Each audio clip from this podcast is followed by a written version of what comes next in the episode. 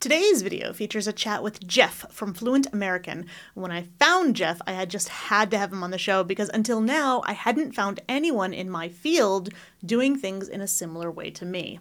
I didn't know this before, but we had a surprisingly similar background and our views now on how we want to help people and how we're running our business. But here's the thing at one point, Geoff gives us a tour of his studio, and if you normally listen to my podcast in the audio only version, you might just for today want to check out the video version on YouTube to actually see his studio. It's really cool because you can look around and see how he sets things up.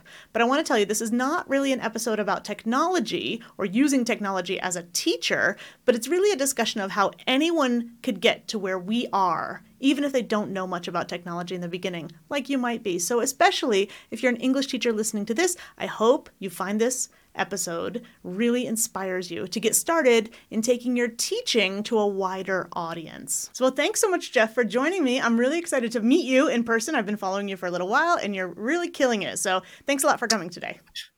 Thank you so much for having me. I appreciate the kind words. So, first, maybe you can tell us a little bit about how you got started, what your background is, and then today we're going to talk a little bit about how we're both using tech, tech for teaching. And to me, it was really interesting to find you because most people that I know don't really put as much into their production and things what we're doing. And also it's even rarer i think to find somebody in our field who's doing that. So i'm really excited to talk to you today and have that be shared with a lot of people. But first give us your history and your start and how, how did you come to be doing these things? So undergrad i was an english major for lit and then also an italian major as well. So i studied abroad. I have experience learning languages. I reached about c1 c2 uh, for people who used to European framework for Italian. Mm. And then I got my master's degree in ESL in around 2010, and that's also when I started teaching. I started at a language center domestically in the US. I was a teacher. I served as an academic director for a couple years at a language center. I was an IELTS examiner for speaking and the writing tests. I then went back to just teaching and as I was teaching at language centers, I also started teaching on the side online. So that was my first foray into online teaching. That's probably around like 2016, 2017 or so, which turned out to be very fortunate because you're familiar with ESL. And ESL is one of the fields that is very quickly impacted by things that are happening globally. So if you if oil prices go up or they go down, I guess it's the better example. Mm. You lose your your Middle Eastern markets, your Brazilian mm-hmm. markets, mm. things mm-hmm. like that. If the dollar gets stronger, you lose in other markets. So pre-pandemic, basically had to close a lot of centers for the mm. um, the school I was looking at. So in a lot of ways, it was very beneficial that I was online mm-hmm. because I basically just switched everything there because you can't just find another language center because they're all shutting down and yeah, so I was doing like just general teaching, and then I kind of over time was like, I, th- I think I want to focus a little bit more on pronunciation related things. It's a topic that a lot of teachers aren't necessarily covering. It's it's, it's also a topic that's really dominated for the people that are doing it. There's very heavy presence from like female instruction mm. for pronunciation not a whole lot of like mm-hmm. males in the field so just trying to give that additional perspective as well mm-hmm. it was something that i focused a lot on when i was studying italian it's when i was the academic director we started our program's first pronunciation course so that's been the thing that we've been really geared towards now so that's a two minute summary. yeah, I feel like we have really similar trajectories in the past. Like I was probably getting my master's in TESOL about the same time as you. I worked for a lot of language schools as well, so I'm coming from an ESL background and also mm-hmm. always saw the need of like hmm, more pronunciation for myself, for students, for the schools that I was working for, all of that. And maybe very similar to you, I had already started working online when the pandemic hit and I was working physically in a school as well because I'm now here in Mexico and I was working for a high school there. And yeah it was just perfect timing to say oh I guess we're making this shift now. And when I was in my master's program I was doing my master's online. So back in that at that time 2010 whenever that was it, I was like one of the only people I knew who was doing any masters online. And now it's just par for the course. And people didn't used to know what Zoom was. And so many things changed so quickly that especially in the pandemic, right? You turned around and suddenly all the teachers had to scramble and figure out what Zoom was and how do I share my screen? It was such a thing, but maybe we were a little bit ahead of the game, but now I feel like we're both really ahead of the game. So I wanted to talk to you about what you specifically have found useful, what you're doing exactly, you know, what you can offer people, how you find that your approach maybe is different in that way because I feel like we're similar in the idea that I think learning should be an experience, right? And well, the more of an experiential learning experience you have, then the more memorable it's going to be. And one of those ways is really just being live with people. There's so many asynchronous things that you can do, and that's increased a lot as well with the availability of what's online, but just being present, it's such a thing. So I wonder if you could just tell us a little bit about how you what your approach is like and what you find is important in how you're doing this teaching. So I think one of the trademarks that separates a lot of our videos from other English channels out there. I'm going to target YouTube specifically right now. Mm. And maybe focus on two different domains, focusing on videos on demands, like your long form videos versus streams, because those are just two different kinds of approaches, but also things that interconnect as well. So with our, our videos on demand, I think one of the things that I really tried to push to separate myself from other channels is when you look at a lot of the instructional videos that channels are making, mm. they tend to be very much talking head, as in, here I am. I'm going to have some, maybe some text graphic over here. Mm. And that's pretty much it. It's going to be pretty static camera, one shot. Edit, if there's editing, it's going to be just cuts. You're going to get a lot of kind of jump cuts where I'm going to be here and I'm going to be here mm. and I'm going to be here. And so, not a whole lot of attention paid to editing. Whereas the videos I was producing, a lot more preparing scripts, moving the camera around, including a lot more visual elements to also incorporate storytelling, things like that, in addition to going over the, the grammar points. Basically, just trying to capture what you, you mentioned about an experience mm-hmm. because the learning is important, but I want to make sure you have to be able to retain attention as well. Mm-hmm. And so that that was something that we really focused on. And then that, that also carries over to the live streams too, because the live streams you have to be thinking about things like microphone sound. You have to be thinking about internet connection. You have to be thinking about things like lighting. Can people see you well? Because I think the production quality this, you can't just approach the stream as this is the stream that I'm doing for 15 minutes, a half hour, an hour, and then that's it. Especially mm-hmm. if you're thinking YouTube because there's the replay value. There's people that are going to find it afterwards, especially in the field of ESL. You're able to hit all the time zones because whenever someone's going to sleep, other people are waking up. And so making sure that you have content that is able to deliver for all those people, whether it's live or afterwards, by necessity, I think requires paying attention to the production value. And what's would you say that you were just self-taught and learned as you go? Because that's what I've been doing. Is I was not a person who was really into technology, and I break everything I touch. So for me, it's been such a process to learn. And oh, now I have this new piece of hardware, and now I have this mm. software, and it's oh, it's just been a continual thing for me. And I wonder if that's something you have always had interest in, or you found that's been a hurdle. Tell tell me a little bit about that. Nope, self-taught. Uh, mm-hmm. I think that's the way to go. You every day you just pick up a new skill. Uh, my mm-hmm. first videos are still out there. They're pretty bad. The con like the content, the way I approach it is the content itself is good. Yeah. But the delivery, if I had to do it today, would be very different. And I mm. think that when you pick it up on your own, the process certainly is slower, but it's also in, in some ways more impactful because you understand the reasoning for why you, you're using this technique or why you need to focus on lighting because you know what bad lighting is because you had bad lighting or you know what bad sound is because you had bad sound and, mm-hmm, and things like that mm-hmm. or the difference between a dynamic microphone and a condenser microphone or the, things like that just from picking up background noise and yeah, yeah all those fun oh, parts of production. Yeah. Maybe much like speaking, right? Like I, I know like when you're speaking your language at first or second language or third language or whatever at first, you have that cringe factor and you don't want to record yourself, but you really should because when you look back on it later, you're going to see how much progress you've made. So important to keep those old videos that are never going to die out there, but to just take a look at them once in a while and just pat yourself in the back and see how far you've come because yeah, I was just thinking that just just yesterday because my roommate is actually a he does video production for animation. And so, of course, like compared to him, I know nothing still. And I got, I don't know if you use a Stream Deck. I just got a Stream Deck and I'm like, woohoo, like leveling up my game. And, and I was just, you know, figuring it out yesterday.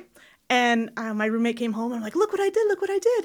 And I was like, man, I thought you'd be more impressed. He's, oh, I'm just real. I'm always impressed that you're learning these things. And I just, maybe I don't say it enough. And then I felt like really validated because I was like, yeah, because I work really hard on this and it's not, it doesn't come easy to me, but mm. I've recognized the value in it. And that hard work, I think, has been paying off a little bit for myself and also for, for I think, for our clients because when they're more engaged, they're more, they're more ready to maybe take how should I say this? They're ready to take chances that they might not otherwise do. There's a better connection between the people if you can establish that. And I feel like that's one way that we're both really doing that. And I love how you're doing that, especially with your live groups. And Mm. I just wanted to first say congratulations. Nobody's patting us on the back much except ourselves. So let's take a moment and, and give ourselves a yes. good job. Likewise. I appreciate that. Thank you. Absolutely. So here's a question. I, I, was just mentioning, oh, yeah, I just got this Stream Deck the other day. Can you maybe talk a little bit about what kind of hardware, software that you're using out there, things that maybe you've thrown out the window and haven't really liked, and things that you really couldn't live without mm-hmm. now? And that might help some of the teachers that would be listening to this right now decide on some equipment that they might want to buy or software. Yeah, sure. Yes, welcome to my studio. Okay, so, so, there's my Stream Deck. I don't. I'm not sure how you're using yours. I wish I could do more things with it, especially with regards to editing. Like, mm. if there was mm. like a pan button, that would be huge. But mm-hmm. so mine is mostly for like sound effects. So, for instance, if I'm saying something and then I want to add something, I can just add a quick little sound. There's my soundboard. So I use a Rodecaster. I have a second monitor that I can. There's a pen I can use with it, so I can write on that if I'm doing some classes and things like that. Mm-hmm back there. So that's I basically have two lights. So I have that one there, and then I have another one there. Mm-hmm. And you can see my camera right there too. So basically, that allows me to, if I'm shooting like a video on demand, I can basically have two studios, right? So I can face this right. way or I can face this way. So mm-hmm. just it keeps things Fresh. simpler. I would say if you're making videos, try to set it up so you can just do things as fast as possible without moving stuff around. I used mm-hmm. to just have one light it was huge i would have to move it over there and then move it back and that got annoying that's those lights are being held up by i forget what they're called it's like a, some sort of pole i forget the name of it oh, basically yeah. you mounted it's, them it's exactly yeah mm-hmm. exactly so it's held up there by tension so then i can just just string the light to it so tech wise those are the main things that i'm using pretty much all the time in terms of microphone i'm using a Shure microphone this is a s was it mv7 which is not the SM7B. That's the fancier one. This is the ah, USB mm-hmm. version. And then you got the ARM. I think in terms of tech, that kind of covers it. I'm gonna give you back. Ah, perfect. Let's get us. This is great. And yeah, worth it. Worth it saying that if somebody's listening to this podcast now on the audio version, you might want to go over to YouTube and watch the quick video version just to see the tour because we couldn't really. How should we say? We couldn't really talk about that in the same way. What's on your shirt, by the way? See oh, IPA. You know what? On my shirt, it says it says Master an American Accent. And there you go. Okay. Yeah, it says Master an American Accent. And I've got a couple T-shirts that have uh, some IPA writing on it in secret code. Gotcha. And yeah, it's super fun. So you can wear those around. And I don't know if mm-hmm. you find that using IPA is is helpful to you. I know because I've gotten a little bit of flack. I got a lot of pushback in the beginning when I was doing videos and I was adding IPA. And now it's just that's totally normal. I see a lot of people are doing it these days. And I feel, oh, that's really nice because now I feel like most people are learning more as they watch more videos. If you see one video and it's got some kind of secret code, then it's really difficult unless you're part of that community. But the more people do this, the easier mm-hmm. it becomes, for, I think, for everybody. So I don't know what your stance is on IPA versus phonetic respelling mm-hmm. or coming up with your own code or anything like that. Maybe you can talk to your system a little bit more and your your kind of mm-hmm. philosophies about how you do these things. Got you. Yeah, I think I don't have an issue with the American IPA. I know some people do, but I'm personally okay with it. It's I don't ever require like students to memorize or anything mm. like that. One of the things that I often do early on with students is we do a pronunciation test kind of early just to identify the specific sounds we want to target moving forward. Mm. So that has the IPA. I basically just tell students, look, you don't need to memorize this. You're going to see it in mm. some of the documents we use. So you might just get used to seeing the symbols over time. That's how I learned it. I didn't sit down and memorize it. It's just from doing it for 15 years. you just get used to it.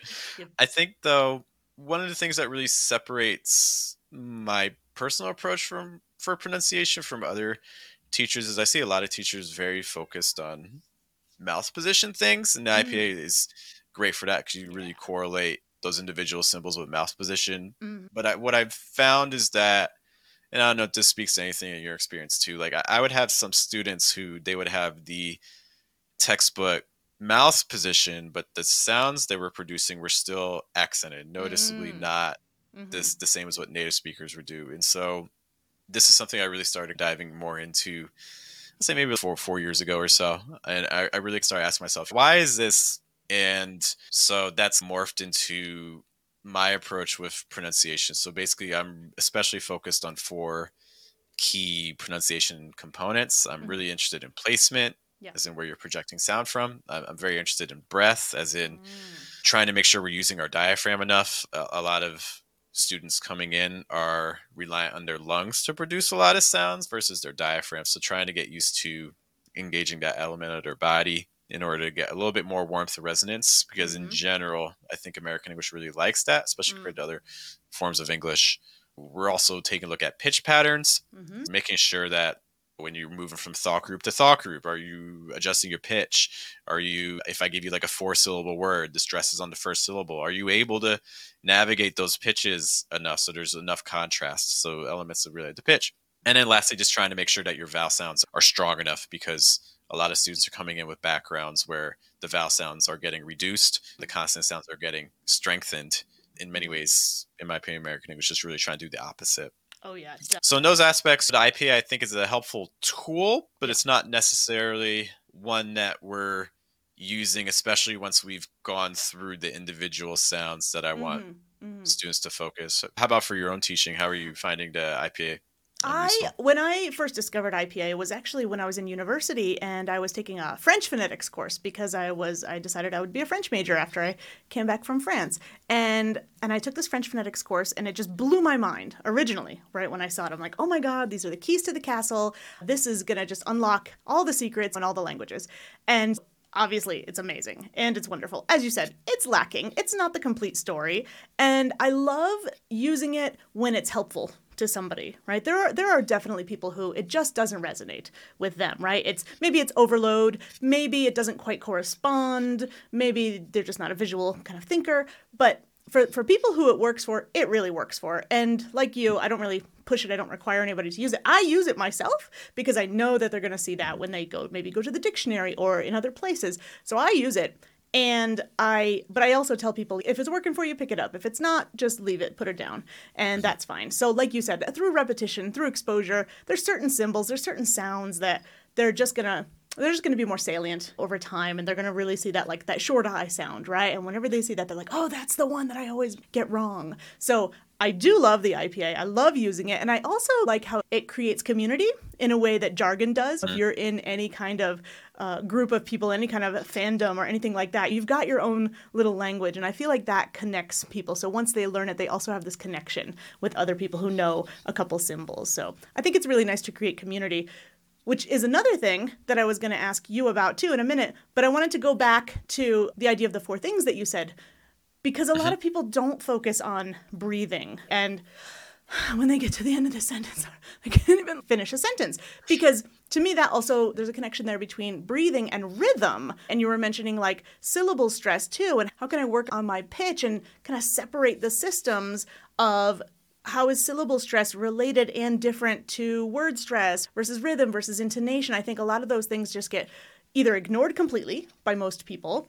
And because let's be honest, it's not low hanging fruit. It's difficult to teach those things. It's difficult to really get them. So I love that you're into that too, into more of the prosody angle of things, because I think that's where real communication happens. And I think that's where real connection can be made. You know, I think, like you were saying, the, the articulation, the placement of the tongue, that can all be textbook, but it doesn't, and, and it doesn't mean that you're really going to click with somebody in what you're saying. So to me, I'm I'm right I'm right there with you with all those things too. And I have found that most people are doing videos on enunciation and pronunciation and for me i found like that's a way to really reach people because that's what they're looking for obviously. They don't even know about this other stuff. And it, and sometimes it comes on too strong and you're like whoa i'm just here to pronounce some words and it scares people away. But once people are interested they say oh this is so interesting. And they just keep going down the rabbit hole. And I, so I think that there's a segment of people out there that are interested in what we're doing too, and not just, let's say, the simple pronunciation videos of, oh, this is how you hold your mouth. But I think there's a place for all of these things. Like when we were saying, oh, there's the live stream, oh, there's the long format videos, oh, there's the, maybe there's the reels, right? And I feel like each thing has its own place in, in like today's media world. And one of those things is the streaming. So I wanted to ask you a little bit about what you enjoy about your streaming process, maybe what what challenges it has, because I think that's an area where we can merge both, right? We've got the tech and we've got the community building aspect there. So can you mm-hmm. tell us a little bit more about like your streaming and what you're doing there? For sure. Yeah, we're doing every day we're probably doing about an hour to an hour and a half worth of streaming. This is because on the main channel I have a stream that I do every morning, 8 a.m. It's called Wake Up American so basically, the intention is to give people just that daily pronunciation practice because you take a day off from language learning, you feel it. So our mm. goal is to really try to not let people encounter that sort of situation. So we're covering different topics. That's usually about a 10 to 15 minute stream on the channel. Mm. And then in addition to that, I have a small group coaching program called Mission English. So we have a every Monday through Friday, we have a daily pronunciation stream called Wake Up American. It's basically to give people a chance just to get, you know, your 5, 10, 15 minutes of pronunciation practice in for today on different topics related to um, American English accents. And then in addition to that, I have a small group program called Mission English. For Mission English, we're meeting at different time zones. So we're either meeting at 9:30 in the morning or 1:30 p.m. New York time, or we're meeting at 8 p.m. New York time. And basically I guarantee students, hey, if you're in the program, I'll be streaming at these times. We're going to do at least 30 sessions a month. Typically, mm-hmm. we're doing more than that. And then you can come to as many sessions as you want. And so basically, that's a lot. That's basically, again, like I said, about an hour and a half of streaming every day. In terms of platforms that we're using, the, the streams themselves are hosted on YouTube. There was a time we had them also hosted on Facebook and also through different like webinar formats. We're using StreamYard mm-hmm. um, for that. And in terms of streaming, the, in some ways, there's some components that are similar to traditional long form videos. If you're thinking YouTube, you have to be thinking thumbnail, mm-hmm. video description. So basically, even before a stream goes live, you have to set aside 20, 30 minutes mm-hmm. just to get the thumbnail prepared and get the, the video description. If you can do that the day before, that's better. For the private small group stuff, you don't have to necessarily worry about that as much. But then, in addition to that, it's you, are hoping that all the tech works good. You're hoping the internet is strong today. Just things that you don't always control. You're hoping that your settings stay the same. I'm sure you've encountered it. Sometimes you'll do a stream, you'll turn it off, you'll come back an hour later to do another stream, and all the settings have completely changed. And it's like I didn't touch anything. I don't know why it's like that. Making sure that your microphone's coming incorrectly. So, for instance, I'm using a a program called Voicemeeter because I want to get audio from we have a Stream Deck with sound effects in addition to our soundboard. So I need something that can take in multiple inputs. Mm-hmm. So Voicemeeter is the thing I'm using, but then you have to make sure that when you're on your streaming platform that the audio is synced to the right source and not synced to my headphones or not synced to the desktop speakers and things like that. So it's just you're constantly double checking mm-hmm. everything. Mm-hmm. You're making sure that the camera is set up to the right camera, you're making sure your background's looking the way it needs to look. Mm-hmm. It's troubleshooting, and then troubleshooting. And the reality is that things are also going things are going to go wrong at some point. It's just that's if you're live streaming, that's just part of the process. So mm-hmm. the mm-hmm. question is how what are you, you preparing for those times when things don't work? So for instance, yeah. on StreamYard, you can upload videos. So if I'm having a tech issue, if the internet's slow and I need to restart my computer, I can play a video hmm. that's just like a it's basically just like a time saver. So I don't lose my mm-hmm. viewers. Yeah. And I can restart my computer. And as I'm mm-hmm. restarting my computer, they can watch that video. Mm-hmm. And then when I mm-hmm. come back, that's there. So no one, I don't have to make a new stream and oh, things nice. like that. So it's always try to have your plan, always have plan Bs. Mm-hmm. You have to have plan Bs ready and you can't freak out if things go wrong. It's just like, camera's not working. Okay. Worst comes, I showed you guys the camera. Like I can always just use my webcam if mm-hmm. something's going wrong. Mm-hmm. If my one microphone's not working, I have another microphone I can use. Mm-hmm. So having backups, being able and knowing how to switch between them as smoothly and quickly as possible without freaking out is yeah, yeah, yeah. And I think two, something that you mentioned kind of ties in with that is that is the frequency with which you're going live and doing these things. It makes you more comfortable. It makes you realize that mm. nothing's the end of the world, and it really just helps you to realize what's what the problem is because maybe this time it's this problem, but next time it's the other problem. But you already know because you've already gone through that first problem, and you get your troubleshooting down a little bit too. So I, I wanted to mention that it it's a lot of work. It's a lot of work. The thing we do it every day, and we do it for you guys who are listening. So just know that we love you. And I, I imagine I don't want to speak for you, but I imagine we both really believe that this is the way to reach people these days is to just do it more often, go live. You mentioned scheduling and how you're you were thinking about world time zones and that was something I always had a problem with how other people were doing things mm. was because it you can't there's no perfect time right for what we do because everyone's always there's asleep. not. somebody's asleep. Somebody's awake. Somebody's at work. Somebody's dropping their kids off right? It's just a really hard thing to do scheduling. So i've had to do something similar in that I've just had to open up multiple sessions and say who can whoever can come at these times like here it's open for you. Come as much or as little as you want. And I really think that's another way to go that I, am hoping will be more popular instead of oh everybody has to come on Saturday. And for me it's 11 o'clock because that's convenient for me but that's not going to be convenient in most of the world. So I think we have to be more flexible in how we do those things and how what can we do that's live? What can we do that's asynchronous? How can all that stuff come together? So I, I feel like it's really interesting and I haven't seen anybody who's mm-hmm. doing kind of similar things. So I was really excited to to find all the things that you were doing, and I'm really glad that you were able to come and talk today because I don't get the chance to vent about these things with other people or really talk about the tech as well. And you mentioned a lot of tech things, so what would you know absolutely that's why i wanted you here i wanted to talk about what are you doing what am i doing because it's fun to nerd out with these things with other people mm-hmm. and i have a little group of teachers who we call it Accent Teachers Academy, where I'm trying to teach them how to do what we do, right? How do you go from being an mm-hmm. English teacher to being an accent coach or pronunciation coach or whatever you want to call it? And what, because we know there's a lot of sides to this that you have to consider. So we always talk about these things. And I would love to get your take on not four different microphones, not I have three cameras and my light is set up on a pole and this is how I've got two angles. How would you suggest somebody get started with this kind of thing? Mm-hmm besides the yep. just jump in and just do it kind of mm-hmm. thing, start messy. Yep. Some something yep. specific. And we're assuming like video content. Mm-hmm. Yeah, yeah, we're definitely assuming video content. Okay, so I'll just walk you through how I started. When I started, I was just using a webcam. Mm-hmm. This guy, like mm-hmm. a Logitech, this is like a Logitech thing. Yeah. If that doesn't work, somewhere. you can use yeah, right. if that doesn't work, you can use the camera on your laptop. Because mm-hmm. something is better than nothing, and people are mm. actually very tolerant of video. They are not tolerant of bad audio, but they will mm. tolerate some video that's not perfect. Mm-hmm. So most likely whatever you have for video is already okay mm. to get started until you mm. decide how much you want to start investing. Mm. The the first investment though you probably really want to make is a microphone. Uh, a very common choice is a snowball, like a, a was it Yeti or whatever. That's a really common microphone people use to get started.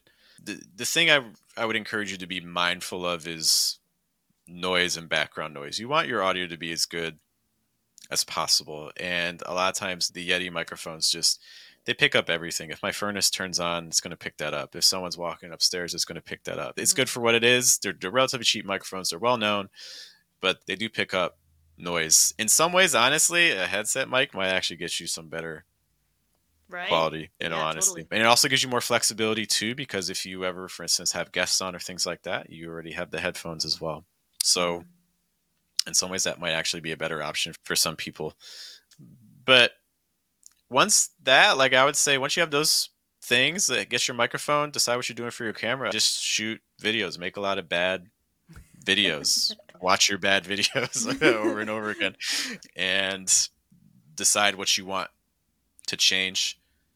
I think also just having a model, find an English teacher that online who's doing something that you want to do mm-hmm. and watch mm-hmm. a lot of what they're doing. Mm-hmm. And it doesn't even have to be an English teacher actually. It could be any watch a channel, any YouTube channel who's doing you just their editing style and start to just get ideas about what you could do with your own videos. I think it's important to also look at content that's not specifically, you know, teaching Oh yeah, hundred relate it. percent. Especially I feel like in our field, especially the older the video is, they're all quite homogenous, right? It's all like a guy with a They are. whiteboard, and there's nothing wrong with that. But I feel like if you if that's not what your goal is, maybe look outside the field to see who's doing something in a style mm. maybe that you really yeah, and maybe it's the editing. And one thing I wanted to say too is not the post, maybe post production editing, but I think that's one of the things that maybe where we're both also getting better at. I can speak for myself is mm. doing things live and increasing the production value as we're doing it. So what you just mentioned with the mm-hmm. cameras and the viewpoints and things like that because I noticed that in your live stream you're really conscious of just switching it up and just changing the mm-hmm. camera angle and keeping people interested visually too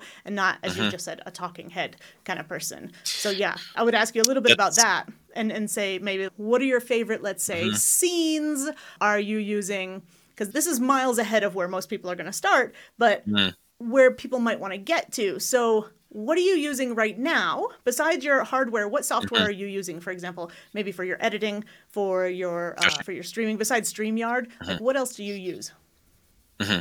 Gotcha. Yeah. So, in part of just to touch on a point. So, when I'm doing a live stream, I want that. I, I don't have time to edit everything right now. A lot of my energy isn't on my main channel creating like long form videos. So the the daily live streams I do are a way for me to keep the channel active, keep people engaged while I focus on other projects. Because if you're looking for like video on demand, I, I'm not. I don't make as many right Mhm. now. Mhm. It's something I'll come back to in the future, but that's not the focus right now. So Mm. my goal is like when I'm doing a stream, I need to make it as high production value as possible Mhm. because I just I'm not going to come back and edit it later, at least Yeah. not right now.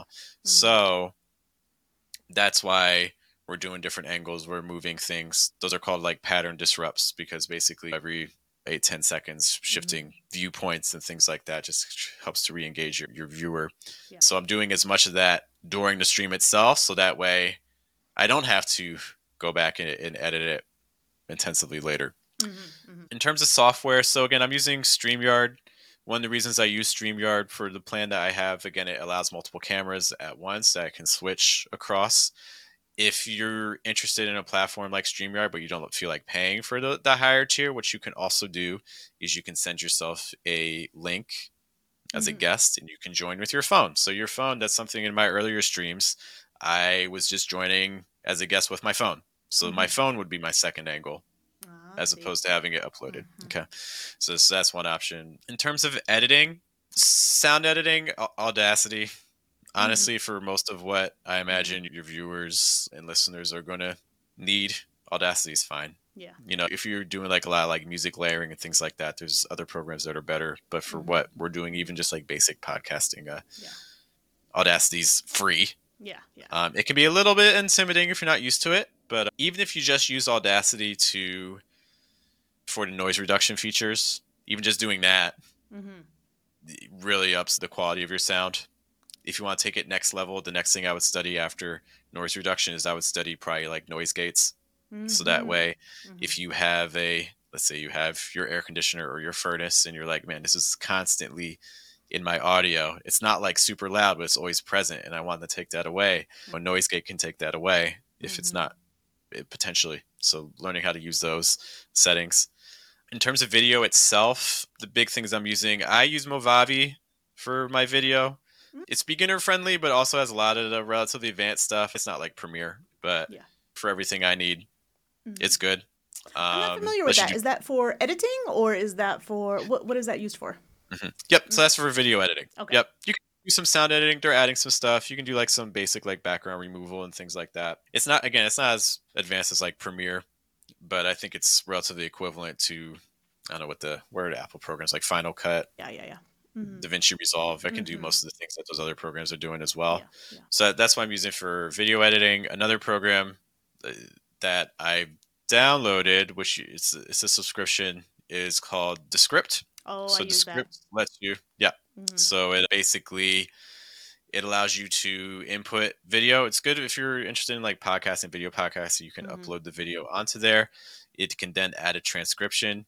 You can edit the transcription. So if you want to take out blocks of text, you just erase those words, and then the Mhm. video automatically matches that. You can add subtitles to the video. Mhm. The only thing I would say is that it's it's not a light program on your computer. Yes, so yes. if you have anything that's, I think the laptop I have right now, I really need to upgrade. It's about eight gigs of RAM. Mhm. It's okay.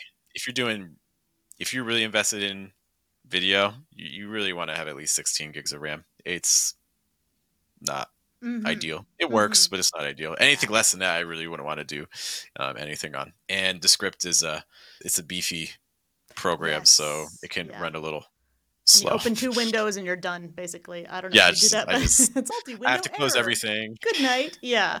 Yeah, I've had that trouble too. I do think it's great though for people who don't come from any kind of editing background because it does Mm-hmm. everything is based on that transcript portion, right? So it's more intuitive, I think, for people maybe like me who don't have that other knowledge that they're drawing on. Mm-hmm. If you've come from, let's say, a DaVinci Resolve or something like that, then maybe you're actually learning something new. But if you're starting out from zero, I think Descript's a really nice tool. And I believe Mm-hmm. they have a free version that it allows you a certain number of hours of transcription per Mm-hmm. month. And I quickly went over that. But that's the one I'm using now. I'm using Descript and I'm using, for my recording, I'm using one called Ecamm Live also. Oh, And yeah, that's so I'm still always learning more about that. And I feel I feel like maybe like languages, maybe like teaching, maybe like learning. It's always it's a constant process of evolution and trial and error. And like you said, I think the main point is like language, just do it badly, start messy, and you can you'll learn from your mistakes and you'll have models of people who are doing it better than you. You can see where they started. I think all of this stuff just comes back in on itself and there's ways to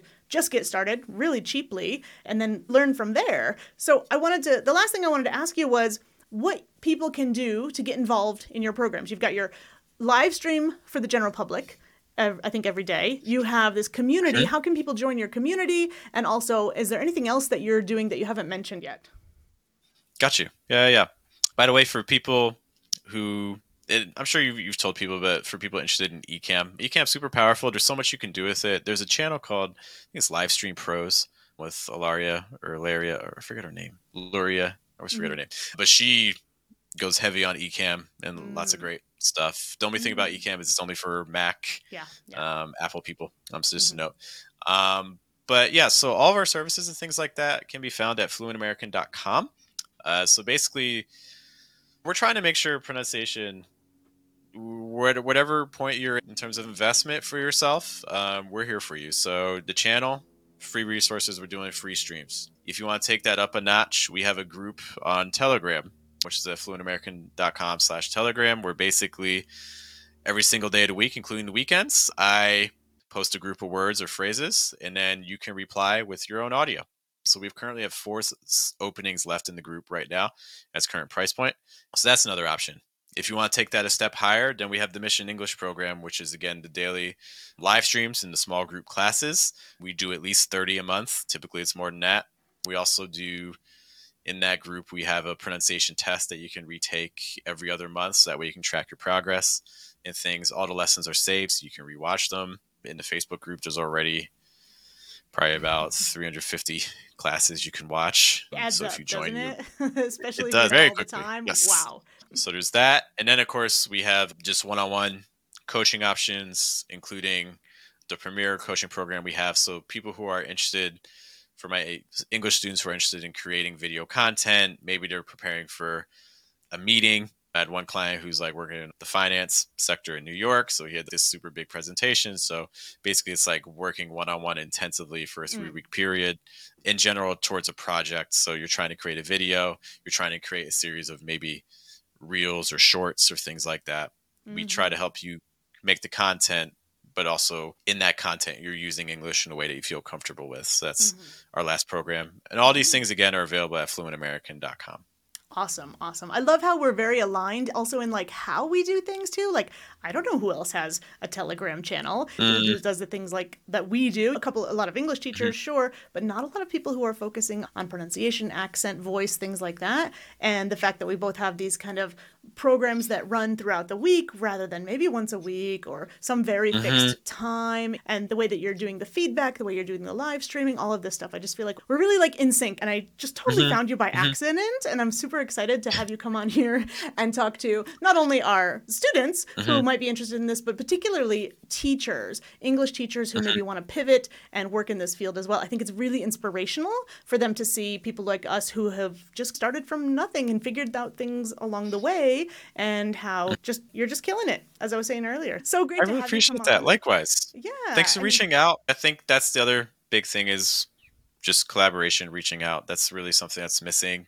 Mm. We've been very fortunate to work with lots of other channels on YouTube just by reaching out. We work Mm. with Chris Americos. There's like Maryville Accent. We worked with Tarle Speech, San Diego Voice and Accent, a couple other Mhm. channels as well. Like it's just and it's just reaching out, just asking them, hey, do you want to do stuff? We've reached out to Hadar's team. We haven't been able to find something that works, but Mhm. they're always open to it. Maria's team, like Linguamarina, like Mhm, a lot of people mhm. are very open if you just take the time to reach out, much like you did. So I really appreciate Yeah. what you're Isn't, that, isn't that funny too? Because every once in a while you find somebody in this area and they're very much a lone wolf, right? And I think a lot of us are really into the community building or into the collaboration and things like that. And it just makes everything better. And I think some people maybe have a fear like, oh, they're going to take my clients or they're going to steal my ideas and things like that. Mhm. But that's that's so not the case. I've found in reality, it's people are worried about getting their slice of the pie, but they don't realize that the pie is just getting bigger and bigger. And so there's enough pie out there for everybody. And if we work together, we're so much stronger. So again, thanks for coming on today. It's been great. Thank you so thank you so much for having me. I really appreciate it. Absolutely, yeah. And so I want to say thanks to Geoff and thanks to you guys for listening. And uh, reach out to him at Fluent American and let's see how we can collaborate all of us together. That would be fantastic. Thanks so much. See you soon. Cool. Hey, thank you so much for your time. I greatly Thanks. appreciate it. Bye. Bye. I'm Bianca, your personal American accent coach, and I'm here to help you master an American accent in English because your voice is your choice when it comes to how you sound. I release a podcast episode every two weeks, so you should subscribe to whatever podcast platform you use so that you don't miss any new episodes. And by the way, if you want to see the full video version of the episode, it's available at Accent Coach Bianca on YouTube.